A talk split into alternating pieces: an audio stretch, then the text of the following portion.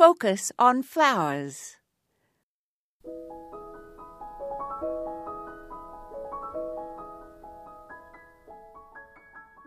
My garden is very crowded, and so I am always wondering where I can plant more spring bulbs without cutting into the existing bulbs.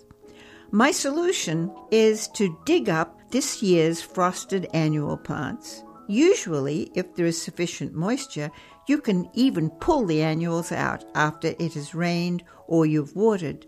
The root system of an annual leaves a hole so then I fill it with my new bulbs. If I have big bulbs like alliums or daffodils, I put those in the deepest part of the hole, arranging them in a circle. Then I add some soil and place smaller bulbs like crocus in a layer closer to the surface, and then add the remaining soil to fill the space completely. You can throw in some fertilizer such as granular Osmocote or some powdered bulb fertilizer to give the bulbs some easily accessible food for future years. Vary your daffodil bulbs so that you have some that bloom early in the spring, some that bloom mid season, and some that bloom late.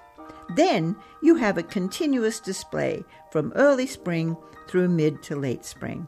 For example, the dwarf Tête-à-Tête daffodils are very early bloomers, while the pheasant eye daffodils and the perfumed daffodils with clustered blooms bloom late. Don't plant tulips if you have deer, it's a waste of your money. But the daffodils are poisonous, so Bambi lets us enjoy them. This is Moya Andrews, and today we focused on planting bulbs.